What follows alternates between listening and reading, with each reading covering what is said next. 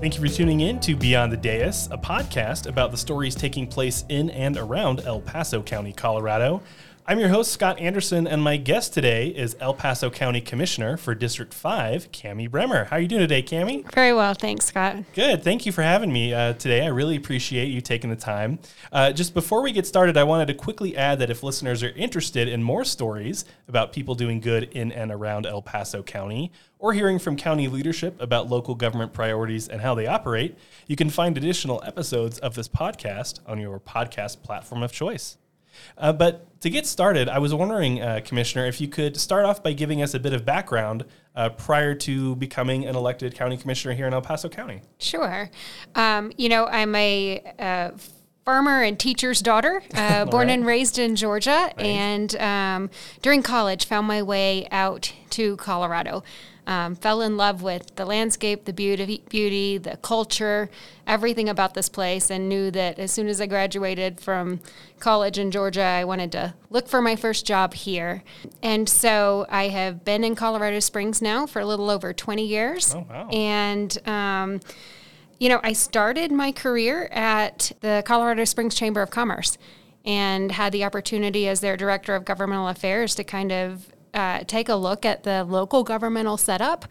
Um, I involved myself in local policy issues that were affecting citizens and businesses, and really had at that time as a as a young 22 year old right out of college to sit in every board of county commission meetings, and um, kind of just fell in love with with the local workings of how much the decisions that were made at that time were affecting the lives every day of local citizens. But I moved on from there and spent uh, many years in healthcare and um, advocacy for healthcare. And then kind of came back from the communications world and the marketing world um, and healthcare world. Decided to kind of come back to where I knew I could be most impactful and ran at that point uh, for county commission. Again, because I saw in my early 20s what an impact the decisions uh, that were made could have. Um, and at that point, I had had my own young family, right? I wanted to really impact where my son is growing up, the mm-hmm. type of community he will live in and have access to, and uh, the the parks that can be preserved. And um, you know, it's just uh, it's been it's been a wonderful experience to know that the decisions that I'm making are um, are impacting not just my family, but families uh, just like mine throughout the region. And hopefully, if I'm making those decisions correctly and, and long term strategic manner, um, that they're impacting for generations to come. Yeah, and that's really fascinating. I like the way you talk about the difference between local politics, and I, I think when people think about politics, when they think about making changes at a federal level, it can seem overwhelming. It can seem like sometimes it just never happens. It takes years and decades.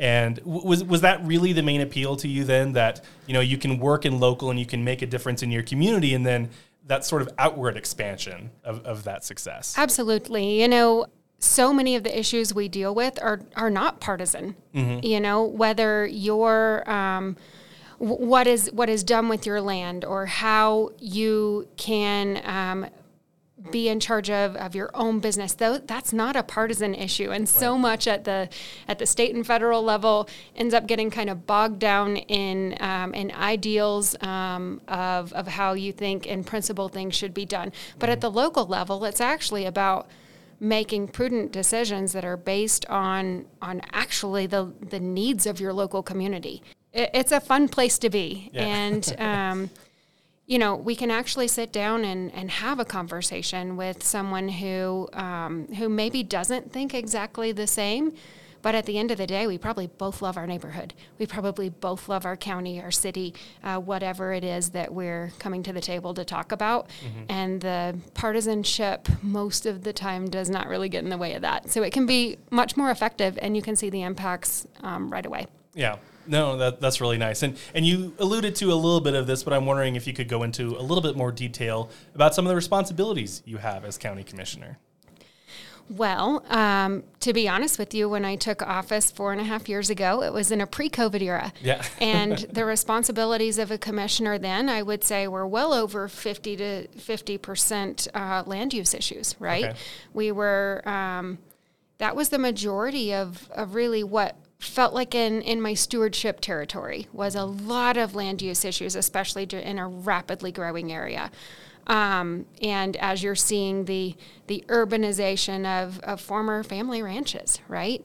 That was a very heavy weight and a heavy percentage of the time that commissioners spent in in dealing with those issues. I would say in a post-COVID era, it's it's incredibly broadened. Um, mm-hmm. While I still had the responsibility um, in a pre-COVID era of of serving on the the board of health and at one point the library board and all these other commissions and things that you'll see your county commissioners involved in. In a post-COVID era, those all kind of came more to the front than the land use issues.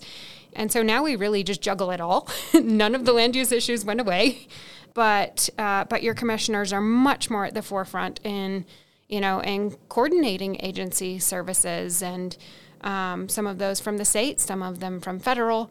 Budget um, was always a part of our job as county commissioners, managing, um, you know, generally over $300 million budget on a regular year without any federal funds. And yeah. then um, in an ARPA or a CARES Act year, we nearly doubled that um, with lots of strings attached on how those needed to be spent in our community. Right. So um, none of the responsibility really went away, but the scope of it really did change for a county commissioner.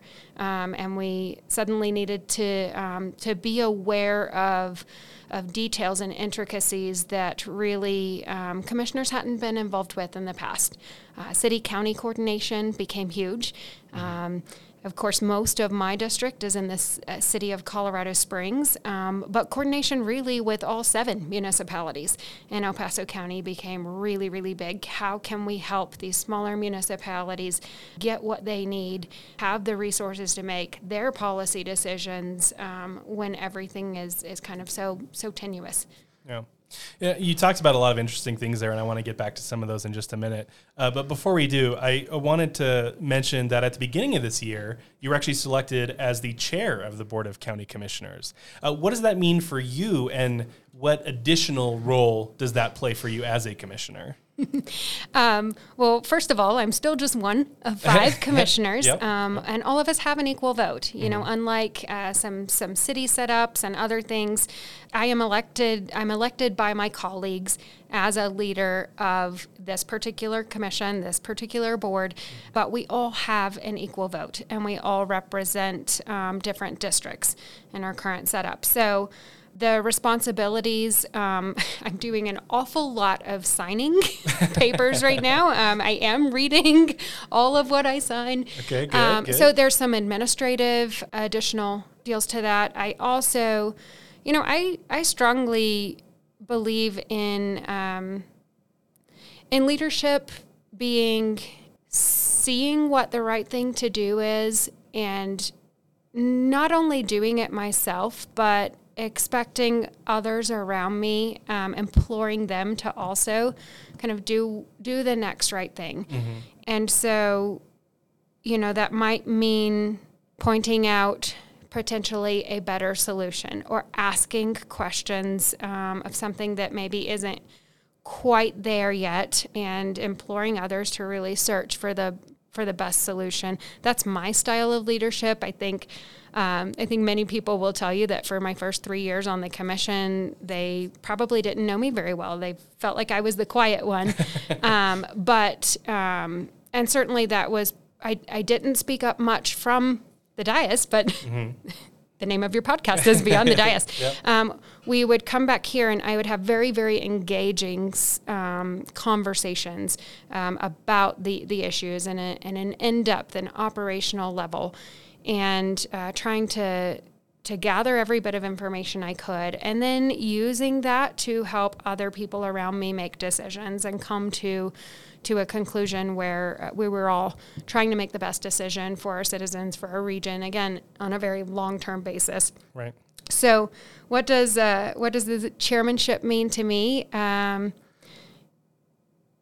it hasn't really changed so far. Okay. Um, how I go about working with my colleagues, how I go about working with um, with other leaders in the community. It probably certainly gives me a platform to speak up more easily to them. But um, but I've always been the one that kind of would quietly point out things from from um, kind of lead from behind. So there are some more duties and responsibilities, and you'll probably hear me speaking up a little more. But I'm just honored that my colleagues um, that my colleagues had the trust in me to to be the leader on some conversations, and we'll figure it out. Yeah, yeah. I, I I would imagine a lot of it, and I think a lot of any job really is you get into it and then you see, uh, you know, oh this this is what it is. Oh, this is how maybe how things need to change, maybe how things can improve, or wow, this was actually really good a process that was uh, in in place beforehand. Let me continue to move that along. Right, and uh, I think you know you kind of pointed to it. Uh, you know, the name of this podcast, of course, is Beyond the Dais, and I think especially with you being uh, the first commissioner uh, that is is here on this podcast, most of that visibility for the commissioners is there on the dais during the board of county commissioner meetings during land use meetings and, and, things like that. And so i you know i always think it's really important to hear about what goes on after you guys walk off that stage right? What goes on in those in those meetings uh, in, in in formal sessions exe- in executive sessions? What goes on when you're out in the community you know and all of that stuff? Because I, I think it's really easy as a resident and someone who generally pays attention to what's going on uh, locally in politics to think, oh, our commissioners are up there, they're making decisions. Maybe I agree with them, maybe I don't, but that's kind of what I see, and that's all I know. When in reality, I think I think you would be the first to say it is far more than that. Sure, you know, um, fundamentally, I'm an information gatherer, mm-hmm. and so I'm always in that mode. Whether, um, and to some degree, um, less so when I'm actually on the dais, right? I mm-hmm. mean, I'm hearing the reports, but I've probably already read them. I've gathered all that information. Mm-hmm. But if I'm out on a trail walk, I'm taking in information about who else is on the trails, how they're being used, and I'm kind of aggregating that in my mind um, to, you know, how does that correlate with how we're funding mm-hmm. um, trail everything from from trail cleanup to to outdoor opportunities. You know, information gathering doesn't just happen on on the dais. Yep. Um, yep. We're constantly learning, constantly growing, and um, the conversations that I have with an upset citizen in the evening at a town hall meeting um, is just as informative as the formal reports that we get from from our staff members. Mm-hmm. The conversations that I'm having with someone who's having trouble getting um, getting something they need from one of our office agencies. It's important for me to understand how the system is actually working for our citizens. And at the end of the day, I'm a steward of that process. And if I'm not um, well aware of what all is going on, then I can't do my best to have have a solution. That being right. said, I absolutely depend on on our citizens to tell us about their experiences um, their inter- what are their interactions. Um, you know, they may not pay attention to our county commission meetings, but they probably have to go renew their car registration at our DMV at a certain point mm-hmm. or register to vote. Um, so I love to understand uh, their interaction points um, and understand how I can make that be a positive experience for them. And let them be as involved or uninvolved as they would like to be, but make it a smooth and positive experience either way. Right. And so I think this is a good time to talk about this too. So as demographics change in not just your district, all over, you know, demographics I feel are constantly changing in a number of different uh, locations, not just here in El Paso County, not just here in Colorado, but all over the country. Uh, how do you adapt to the needs of those citizens of the of your community as those demographics change? You know, it goes back to listening and mm-hmm. having those conversations, being approachable, um, being in the places where uh, where our citizens are, um, and sometimes where they don't expect um, an elected official to show up. Right. I'm, I'm kind of famous for not wearing my name tag out um, and maybe showing up in a ball cap and uh, on a Saturday afternoon and being a bit incognito mm-hmm. because I'm a I'm a citizen here too, but I want to also um, I, I want our citizens to know that the commissioners are approachable and that we're literally right there side by side with them oftentimes too. I think that um, that dealing with uh, changing changing demographics, changing needs, mm-hmm. um, changing culture in general, um, it has to be approached with respect first of all, and mm-hmm. that's mm-hmm. um, you know if I had if if I could name anything that I hope I'm known for when I'm long after I'm not in this role anymore, um, I hope it's for always treating people as people, yeah. um, and respecting differing opinions and um, by being out there in the community and keeping my pulse on on what's important, um, and that can change at any moment, right? Sure, sure. Um, keeping my finger on the pulse of that, I can um, I can do my best to pivot and come alongside and um, just be approachable yeah. uh, through the changes. Yeah. No, that's really nice. Um, so you did just start your second term as county commissioner at the beginning of this year for District Five. Uh, can you talk about some of the accomplishments you're proud of from your first term, as well as some things you'd like to see done in your second term?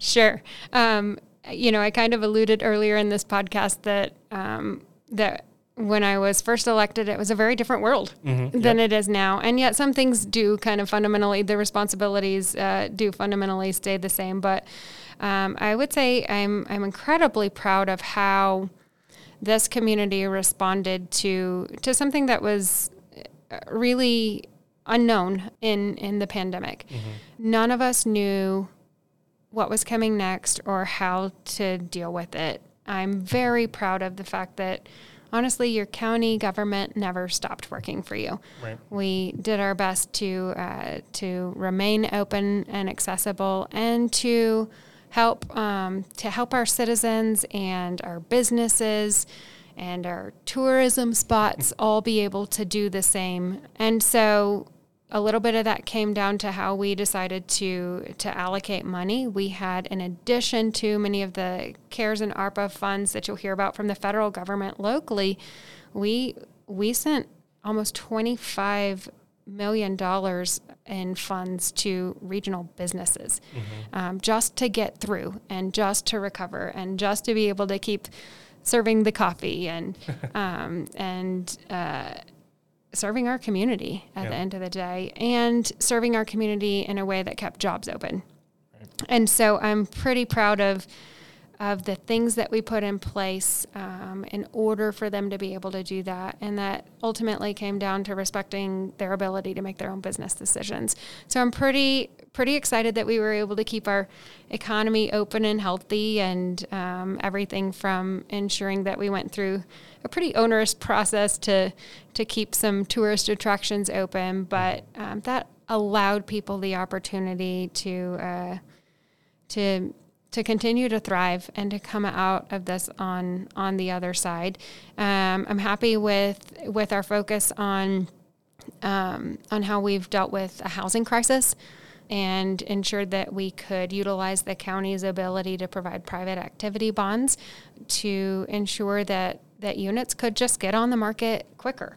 Um, and some of these are affordable units and some of them are regular market rate units, but the county has a unique ability to facilitate ensuring that, um, that people have an affordable place to live. I'm super proud that we have um, we've added a little over $60 million in transportation funding alone. Wow. Since uh, since I was first elected, mm-hmm. um, that's significant. And the irony is, it doesn't impact my district, District Five, that is mostly in the city of Colorado Springs, but it certainly impacts the other 700,000 residents that don't live in my district, mm-hmm. um, and and those of those who do live in mine and maybe commute out to Schriever or commute up to Denver. Even mm-hmm. um, we were in in this last four years the uh, the final bit of funding um, to complete the I-25 widening that happened as well. So a lot of infrastructure um, and funding opportunities, and and I'm very um, very proud of that. You know, we also opened a joint Office of Emergency Management with the City of Colorado Springs.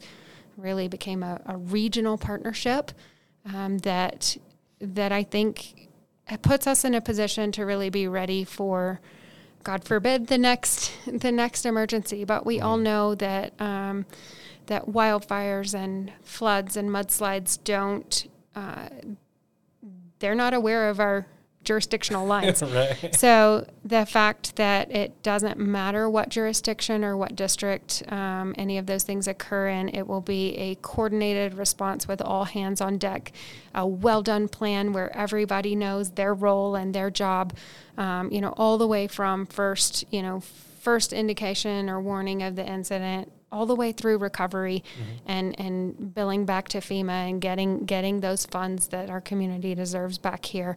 Um, it's a really well thought through program. I am super proud of that. And then, you know, we've we've worked hard uh, to improve relationships with all of our military installations lots of conversations about recruiting Space Force here. Mm-hmm. Um, you know, that one's not a done deal yet, right? Um, but uh, but certainly that has required the community.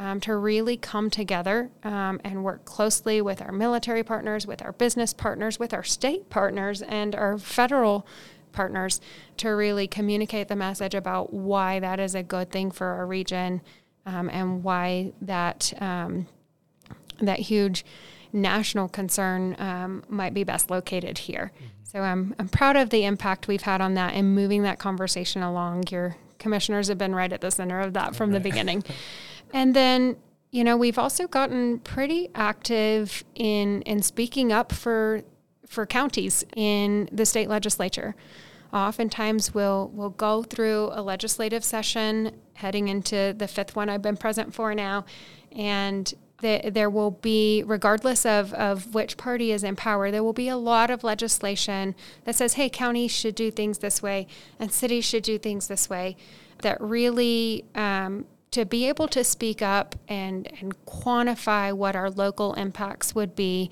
and advocate one way or another for what is going to be good for our residents um, has been a very empowering thing and I think effective thing. You know, you win some, you lose some. Right. But I cannot remember. Um, you know, I'm, i started off this podcast saying uh, 20 years ago I sat as a young 20 something in the commissioner meetings, and I can tell you that at that time they weren't um, involved in or aware of um, the impacts that state legislation would or could have on county residents. And so, therefore, we weren't advocating. Um, I would say we've come a really long way in that department in the last three or four years. You know, I spoke about all that we did to help businesses during COVID, but, you know, even post COVID, I hope that we've put some long term tools in place for businesses to continue to thrive here. One of those was approval of the CPACE program, which essentially allows um, people who want to rehab or refurbish or update um, an older commercial building with um, with more energy efficient lights. It, it it allows them to apply for low interest financing, and so the way that program is set up, you know, you, you could say what what does what interest does the county have in in in whether a private business can do that? Um, and the answer is the it's actually a state program, and until El Paso County commissioners said yes, uh, building owners in in our region can apply for these funds. We were just getting left out of them, mm-hmm. and so it's a it's a state program that doesn't cost El Paso County any money but that was just another way we could offer a tool to to local businesses to to make improvements if they wanted to, right? It wasn't. Um, it's an opt-in program. It's a, it's something that they can do. But you know, looking for opportunities like that where we could, um, where we could really just open up opportunities for our citizens to make their own decisions. Mm-hmm. I would say that's kind of an overarching theme of of the first four years, and we didn't know how big of a play that would be during a COVID time period, but but really just empowering our citizens to make their own position, uh, their own decisions, and and making sure they have the tools that they can do that. Whether they're a business, um, a big business, a small business, a stay-at-home mom, um, empowering our citizens to to do that, and and know that we as the county commissioners sitting here cheering for them right. um, and and doing everything we can to ensure that quality of life that that has them right here in El Paso County too. Mm-hmm. So you mentioned during that one of the accomplishments is that regional office of emergency management responding to crisis situations obviously is extreme importance. And since you've been in office, there have been multiple things that you've had to you've had to um, be here for the COVID pandemic, of course, but even most recently the Club Q shooting. Of course, it's not always great to talk about, but I think it's important for people to know, you know, how do you help the community rebound from events like that? You know, I think um, steady leadership with a focus on, I've mentioned it before in this podcast, respect. Mm-hmm. Um, respect for, for all people and what brings them to our community. Um, approaching every other person as, as another human being will always be uh, the way I choose to lead as policymakers, we also have to keep a very clear focus on on what we can impact and control, mm-hmm. and really, as as government leaders, what we should. Um, and so, I always think it's helpful to have that clear focus of, of what's in our realm to impact. Uh, generally, we'll have some kind of a budgeting decision or another that we can make out of a um, out of a crisis um, and and communicate the priorities. I started to say our priorities, but the the irony is it's not it's not the five commissioners um, up here. It's it's the priorities that our community have told us are important to them, and so ensuring that that those priorities are all the way through everything we choose to do or not do on their behalf. Mm-hmm. Um, and again, out of ultimately out of respect um, that we do have have a diverse um, population and one that I'm elected to serve wholly. Mm-hmm. So another part of your role as county commissioner, and you talked about this a little bit before when we were talking about ARPA and budgeting, and you're actually the ARPA liaison for the community impact grants.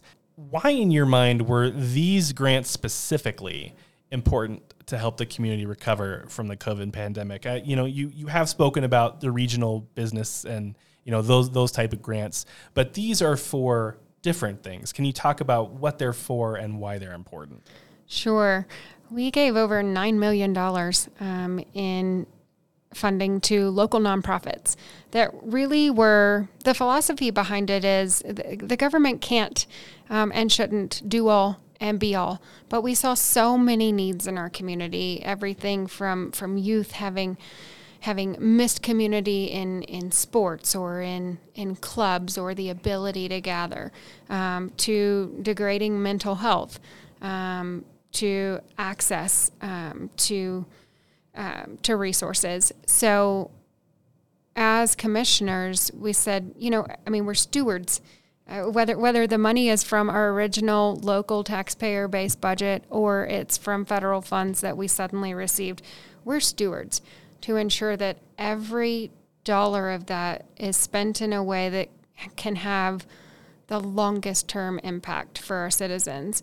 And as we looked at what the pandemic had done and, and the requirements of, of both CARES Act funding and then ARPA funding, you know, where can we have the biggest impact and what what pieces of, of our population, of our community took the biggest hit. Um, and how can we ensure that those funds are set up for long-term success? We chose to then um, we selected the nonprofits that would that we thought were making a good, solid, and long-term and stable impact on that. And it was it was a competitive grant process. I'm pretty uh, pretty excited about how we navigated fairly and judiciously getting getting this money out as quickly as we could to those most impacted without it necessarily being a straight up handout. Mm-hmm. Um, we have we have uh, clear kind of performance parameters um, and yet at the same time, we want to see creativity. We want to see the organizations that are trying and doing something different because what we all just went through was really new and different. Mm-hmm, yeah. um, and it's going to take the whole community kind of attacking it from a different point. And that was that was the part of the design behind that pretty diverse group of nonprofits that got that section of ARPA funding. Yeah, absolutely. And one thing that's been really nice about doing this podcast is I've had the opportunity to speak with a number of these recipients at this point. And to what you said, them being creative with how they're using the money, uh, whether it's creating new programs, uh, bolstering existing programs, offering different services, uh, helping a, a, diverse group of people. I think a lot of the times when people think of nonprofits, they think the people that are benefiting most are uh, low income individuals, uh, homeless individuals, those who may not have ready access to specific resources. But in speaking with a lot of them, I've learned, you know, that's not always the case. I mean, especially during the pandemic. And, you know, if you think now where inflation is where, where it is, and even people who are making a fair living wage can run into difficulties and, and need to say visit a care and share food bank or receive services from NAMI or uh, other organizations like that. Um, it's just been really eye opening to see in this community in El Paso County the number of organizations that are out there to help its citizens and, and to and to help people who need the help. And they're not saying, you know, here here's a handout go and good luck. I mean they're offering you know support. And that's one of those things and i think you i think you had mentioned it before that during the pandemic support was one of the things that was really hard to come by. You know when we are kind of sheltered in place and when we are uh, secluded to a degree those are the things that i think a lot of people missed out on and so again, you know, just me being in the position that I am, I have the benefit of being able to go out into the community and to see all these changes that are happening because of this ARPA funding. And you know, there are a number of other uh, funding resources that have come from El Paso County that, again, you've mentioned helps uh, local businesses or even uh, water projects that you know were uh, needed and are forthcoming. So it's just it's just a really fascinating to see that and to know and I think this goes back to the very beginning where you were talking about how local politics can have such an impact on the community around them. Maybe you can reiterate just a little bit about why it is so important for people to be in tune with what's going on in local government. You know, one uh, one of the things that um, I, I, don't think any of us would want to experience or go through what we did in 2020 and 2021 again in COVID. But one of the positive things that came out of it was that that people really did uh, did come out. They they shared their their struggles. They shared their concerns. They shared their differences of opinion about how we could and should and shouldn't handle policy decisions. We heard an awful lot from our citizens at that time, and I think um, while it was trying, and I'm, I'm a people pleaser, and I learned really quickly um, that I can't please everybody, right. but I learned so much from everybody. You know, we really depend on, as policymakers, we depend on our citizens to to point out ways that we can make their life better.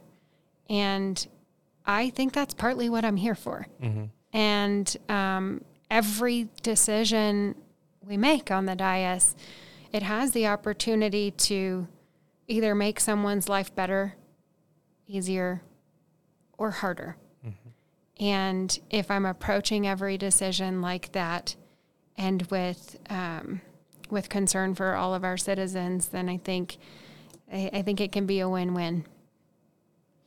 Very good. And is there anything else that you want to add? We've certainly talked about quite a bit today, but is there anything that you feel uh, that we've left off that you'd like to make sure is mentioned?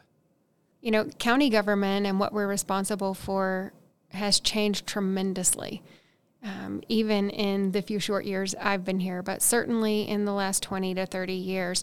You know, this used to be a, a rural county, um, and we're more and more uh, suburbanized and, and, and urbanized in places. And the way the county government is set up is that, that presents an interesting quandary, right? We're suddenly dealing with uh, very suburban and urban development within our jurisdiction. And so, you know, you've got everything from, from water issues to food supply to, um, transportation and infrastructure needing to look very different than potentially graveling the roads between ranches. Mm-hmm. And so the county has had to realize how much our roles and responsibilities have changed as well. And I think it's it's incumbent upon the those of us who are currently honored to uh, be stewards of that as your elected officials right now to pay attention to the the changing needs of our community and of our citizens, and realizing too that, you know, the state statute that has always pretty clearly told a county what we could and couldn't do, suddenly even that is just changing by the minute. And I think it takes leaders that that are constantly able to kind of move and flow and block and tackle for local citizens with that changing mm-hmm. dynamic. Well, thank you, Commissioner Bremer. I really appreciate you uh, taking the time today and, and spending this time uh, talking about all this stuff. So, thank you very much. I appreciate it. Thanks. If you're interested in listening to additional episodes of Beyond the Dais, you can search for us on Spotify, Apple Podcasts, Google Podcasts, and Amazon Music. Thanks for listening, and we'll see you next time.